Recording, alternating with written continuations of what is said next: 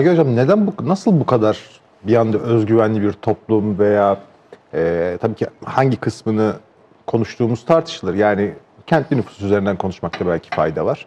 Veya işte dijitalde karşılaştığımız kısmı üzerinden konuşmakta fayda var. E, nasıl bu hale geldi herkes? Ya ben öznel olana her zaman mesafeli durmayı tercih ederim. Yani birey ne kadar suçlu olabilir ya da ne kadar onun sorumluluğundadır emin değilim gerçekten. Hani biz bir dilin, bir kültürün içine doğuyoruz. İki hafta önce Türkiye'de, bizim ülkemizde e, belki de en prestijli e, özel üniversitelerden biri 80 milyon liraya satıldı. Neymar'ın fiyatı Paris Saint Germain'li 220 milyon sadece bonservis ücreti alıyor.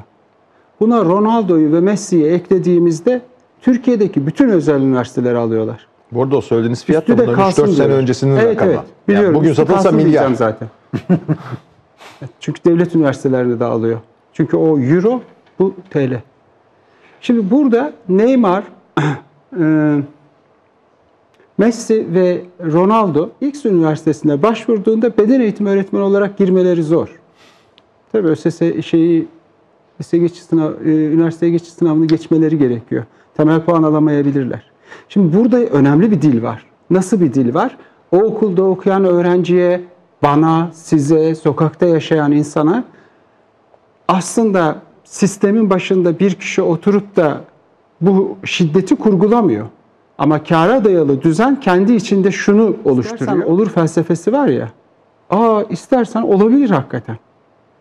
O zaman sınır sorunları çıkıyor. Bilgiye önem verilmiyor. Yaşadığımız durumu tarif etmemize önem verilmiyor. Tarif ettiğimiz zaman bu paradoksa yüz yüze kalacağız. Dolayısıyla oradaki öğrencinin kendisine bir çıkış araması, hocasına, okula, bilgiye, eğitime saygısını yitirmesinden daha anlaşılır bir şey görmüyorum. Benim de kalmıyor. Benim de yok çünkü. Eğer parayla satılabiliyorsa parayla da alınabilir her şey demektir. Bakın hani orada duramayız. Bir adım daha gitmemiz lazım. Dürtüklememiz lazım orayı. O zaman filanın dayısının oğlu falan rektörün sevgilisini de dekan yapabiliriz. Bakın nerelere gidiyor. O zaman niye saygım kalsın benim bu sisteme? Kalmaz. İnsanların da kalmıyor. Şimdi öznel, bireysel bir düzeye indirdiğimizde bireyi suçlarız. Ama nesnel şiddete bakmamız lazım. Bireysel şiddet zaten görülüyor. Hepimiz kızıyoruz. Yanlış diyoruz. Yani kadın dövülmez diyoruz. Erkek dövülmez diyoruz. Bu ne var ki bunda? Yani bunda can taşıyan herkes aşağı yukarı bunu söyler. Ama aslında öznel şiddet nesnel şiddeti gizlemek için kullanılıyor. Buna dikkat etmek gerektiğini düşünüyorum. Yani bütün mevzu dil ve e, e, ekonomik ve politik kararların sonuçlarını ele almadan kesitsel olarak sadece e, hocamın ısrarla üstünde durduğu gibi çok önemli bir konu öznenin sorunları üzerinden hareket edersek şimdi nasıl e, e, şişmeyeyim ben? Diyor ki her şey senin elinde. İstersen olur diyor. Şimdi benimle ne ilgisi var? Eğer olmuyorsa istediklerim ben yetersiz ve değersiz biriyim. Biri size hakaret ettiğinde kendinizi saklamaya çalışırsınız. Tabii ki benim kanalımı kuracağım. Ben de e, bir poz keseceğim etraftakilere. Kendimi ifade yani saldırı altın, tabii saldırı altındayım. Birey olarak saldırı altındayım. Geri kaldığımda loser diyorlar. Kaybeden diyorlar. Ama kaybeden olmak sadece mağdur olmak değil. Bir de içindeki bulunduğun gruptan dışlanıyorsun. Kadınlar, erkekler seninle ilgilenmiyor. Başvurduğun okullar seni almıyor. Çok ders çalışmayı sevmiyorsun diye almıyorlar seni. Ya sevmiyorum ama liseyi de bitirmek istiyorum. Yok bizde sana yer yok diyor. Biz koşuyoruz. E, dolayısıyla hani bireye e, yönlendirdiği için ne, neoliberalizm onun ürettiği uzman da sürekli bireyi köşeye sıkıştırıyor. Ve biz bu suçlulukla şişmek zorundayız. Bizim hiçbir kabahatimiz yok bence. Akıllı, zeki çocuklar, akıllı, zeki kadınlar kendilerine çıkış buluyorlar orada. Pek çok araştırma var. Eğer Instagram'da e, dekolte ya da e, vücudunuzu gösteren erotik denebilecek fotoğraflar yayınladığınızda daha fazla talebiniz oluyor, daha fazla takip ediliyorsunuz, daha kolay işe giriyorsunuz. Salak olmayan biri de bunu çabucak çözümler. Yani biz zeki bu zor hayat koşullarında, bu kapitalist ekonominin saldırısı altında kalıp yaratıcı çözümler oluşturan çocukları küçümseyemeyiz. Tebrik ediyorum onları. Çok akıllıca işler yapıyorlar. İşte sistemin, e, zurnanın zırt dediği delik burası. Onları karalatmamamız lazım. Siz böyle bir düzen kurdunuz, onlar da buradan kaçıyor işte. Hadi. Ay mı yaman, bey mi yaman? Saymadığın taş baş yarar. Şimdi Düzenin de, sonucu. Şimdi de döndür başında. Nasıl toplayacağız bu topu? Toplayamazsın. Yemezler. Senden daha zeki çünkü bu çocuklar. Daha fazla bilgi alıyorlar, daha fazla çalışıyorlar, daha fazla okuyorlar, daha fazla yabancı dil biliyorlar. Sen öyle hani bir yolunu bulup kurmuşsun holdingi ama bu adamın sekreterliğini bile yapamazsın. CEO'sun orada ama göreceğiz 20 yıl sonra kim kime ne yapacak. O yapay zekalar falan filan daha mail göndermeyi bilmiyorsun. Gösterecek bu çocuklar. Yani dolayısıyla hani e, bence bütün bakmak gerekiyor. O nesnel olana bakmamız gerekiyor. O dip akıntısına bakmamız gerekiyor. Bizim ne suçumuz olabilir ya? Mümkün olduğunca en iyi ve en ahlaklı şekilde yaşamaya çalışıyoruz. Kadına şiddet var, bağırın diyorlar, bağırıyoruz. Köpeğe şiddet var diyorlar, bağırın diyorlar, bağırıyoruz. Siz Afganistan'da zulüm var, bağırın dediğinizde biz bağırmadık. Siz Suriye'de 2 milyon kardeşiniz öldürüldü, onlara yardım edin dediler de etmedik. İş vermeyin diyorlar. Kaçak işçi çalıştırmayın diyorlar. E ne yapacak bu 1 milyon Suriyeli? Şimdi dolayısıyla bizimle ilgili değil. İlgili ama değil. Biz de bunu dürtüklememiz lazım. Ya bize ne oluyor? Biz aceleye gelmeyiz. Düşüneceğiz. Ya çok acil. Bak 100 kişi ölecek. Ölsün. 1 milyon kişi ölüyor. 100 kişi de ölü versin 1 milyon kişi için. Beklememiz lazım. Sinan Hoca dedi ya şarteli kapatmamız lazım. Bizden bu kadar dersek çok eğlenebiliriz burada. Hocam siz ünlü olmakla ilgili söyleyecekleriniz vardı galiba. Yani bu temelde ben şey düşünüyorum. Yani statü e, arayışı da diyebiliriz. Elif Hanım söylediği gibi. Ötekinin gözünde var olmak. Toplumda o zamanki değerler neyse o şey olmak. Yani bunu da belirleyen ne? O dönemin ekonomi politiği neyin iyi, neyin güzel, neyin itibar gören şey olduğunu belirlemiş oluyor e, verdiği önemli. Mesela şu anda futbolcu olmak tabii ki üniversite e, hocası olmak saygın bir şey. Ama 200 yıl önce ressam olmak saygın bir şeydi. Rahiple aynı eş oturuyormuş Avrupa'da e, masanın başına. He, istediği her eve de gire- girebiliyor bir ressam. Hani dolayısıyla oradaki belirlenmiş olan statü neyse örneğin geçmişteki aydınlar, yazarlar, sanatçılar daha ahlaklı oldukları için az ünlüydüler ya da hayır o zaman daha e, ayrımcı, e, daha küçümseyici bir yapı vardı. Senin söylediklerini halk anlıyorsa söylediklerin boştur yani. Popüler bir şey söylemiş. Ünlü olmamak makbuldü o zaman. Ya da ne bileyim küçük yerlerde, kırsal kesimde, e, Avrupa'da da böyle, bizde de böyle, köylerde, küçük yerlerde haset yaygındır. Çünkü hiç kimse üretmez. Küçük küçük bölgelerde herkes ötekinin e, yok olmasını ister bir anlamda. Çatışma oradan gelir. Yapıp etmeden, üretmeden gelir. Dolayısıyla ne yaparlar? Göstermemeye çalışırlar. Nazar boncuğu alırlar. Bizim evde bir şey yok derler. Araba alırlar, saklarlar. Koltuk alırlar, saklarlar. Niye ünlü olsun? Çünkü oradaki ideoloji, oradaki ahlak yapısı e, bunu gerektiriyor. Öyle bakılıyor. Dolayısıyla hani çağ insanı daha önceki e, insanlardan daha ahlaklı, daha ahlaksız, daha duyarlı, daha duyarsız e, olduğunu düşündüren bir şey gelmiyor aklıma benim. Hani tamamıyla e, büyük e, olanı e, bir tane e, uzay gemisi var, bir tane dünya var. Tamamını silkelememiz gerekiyor. Mesela bir devletin en e, üst etiği nedir? İnsan için geliştirdiği en üst, üst etik nedir? Benim için öleceksindir. En üst etiği bu. Şimdi bir insan kendi inançları, kendi arzuları doğrultusunda, kendi düşünceleri doğrultusunda ölüyor ya da öldürüyorsa, hani dedik ya insanın bir ideolojisi olduğunda her şeyi dağıtmış oluyor o zaman. İnsanın etiğini aslında içinde yaşadığı kültür belirliyor. Bakın gayet üstün bir ahlaktır bu. Bir insanın kendisini devleti için, halkı için feda etmesi. Değil mi? Yücelttiğimiz bir şeydir bu. Öyledir de hakikaten. Kendini feda ediyor çünkü. Ama bunu kim belirliyor? İdeoloji belirliyor. O zaman biz pek de öyle ünlü olmamıza, ünsüz olmamıza, ahlaklı olmaya, ahlaksız olmaya karar veremiyoruz aslında. Verdiğimiz düşündürülüyor bir anlamda. Bütün dördünüz aynı düşününce ben de şaşırmaya, sonra da ya böyleyse ben sizden daha iyi yaparıma gidiyorum. Kraldan fazla kralcı olabiliyorum. Ama biz aynı gemide yaşıyoruz. Yani bir tane dünya var. Ya bir uzay gemisine benzetirsek bunu. Nükleer başlıklar almış birileri, birileri bilmem 600 kilometre sonrasını yok edecek bombalar üretmiş. Bunlar bir gün patlayacak ya.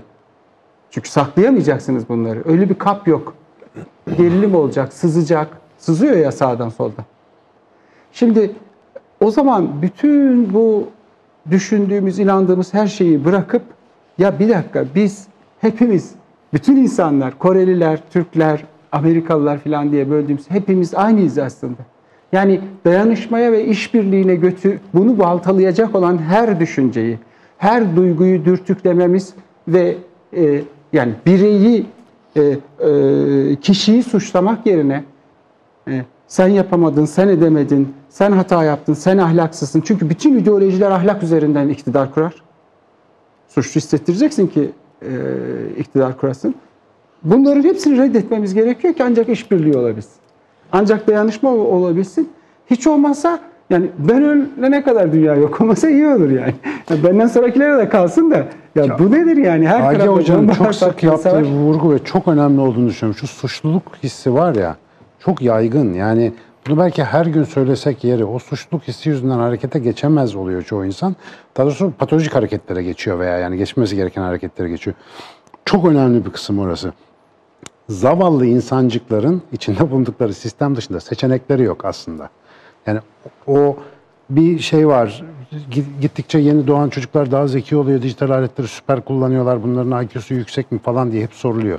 Adaptasyon kapasitesi bu kadar yüksek olan insan bebeği cep telefonu zamanla doğdu mu onu zart diye öğreniyor. Taş çağında doğdu mu da taş baltayı kolay öğreniyor. Aslında şaşılacak bir şey yok. Yani yeni ortama çok hızlı adapte oluyoruz ama tamamen adapte oluyoruz. Burada Problem bir şey ekleyeyim Sinan Hocam. Geçmişte muktedirler rahipleri kullanmışlardır. Ya da işte e, neyse o dönemin e, şeyi e, entelektüelini kullanmıştır yani. Felsefecisini kullanmıştır vesaire. Bugünün ideolojisi de uzmanlarını, akademisyenlerini kullanıyor bireyi suçlamak için.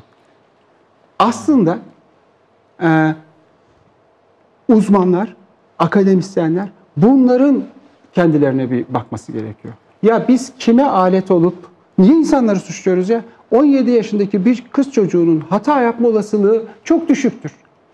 Bir psikiyatri uzmanına göre daha düşüktür. Çünkü o daha az kirlenmiştir bu dünyada. İçinden geldiği gibi o dürtüsel olana mantıklı bir şey arıyor çocuk. Ve buluyor. Ya da e, e, bir erkek çocuğu. Yani burada tarihsel olarak baktığımızda kirli işlerle kim işbirliği yapmış? Gençler değil. 16. yüzyılda da gençler yapmamış, ergenler yapmamış. 12. yüzyılda da gençler, ergenler yapmamış. Her zaman entelektüeller yapmıştır. Maşası olmuştur her zaman gücün, iktidarın, ideolojinin. Bütün dünyada böyle olmuştur. Ben bunu bir Biz genelleme dünyadaki olarak o görüyorum. pardon neoliberal ekonomilerin maşası uzmanlardır, akademisyenlerdir. Çünkü öbürü yapamaz ki zaten. İşbirliği içinde olan biziz. Yani biz de ne yapıyoruz? Aynı neoliberalizmi bir din gibi insanların sırtına yüklüyoruz. Bireyi suçluyoruz. Ahlaksız oldunuz diyoruz. Beceremiyorsunuz diyoruz. Bilgisayarın başından kalkmıyorsunuz diyoruz. Sürekli para harcıyorsunuz diyoruz. Üstelik biz de harcıyoruz. Al işte Sinan hocamla ben özgürlük olsun diye o kendisine motosiklet aldı. Ben de arazi aracı aldım. Hadi bakalım. Şimdi nasıl söyleyelim ergenlere nesne almayın, nesneyle uğraşmayın, telefon almayın. E Başka seçenek yok ki işte hiç olmazsa alıp dolaşıyoruz yani. Dolayısıyla hani e, üniversitenin, akademinin, eğitimli kişinin, gazetecinin, televizyoncunun kendisine gelmesi gerekiyor.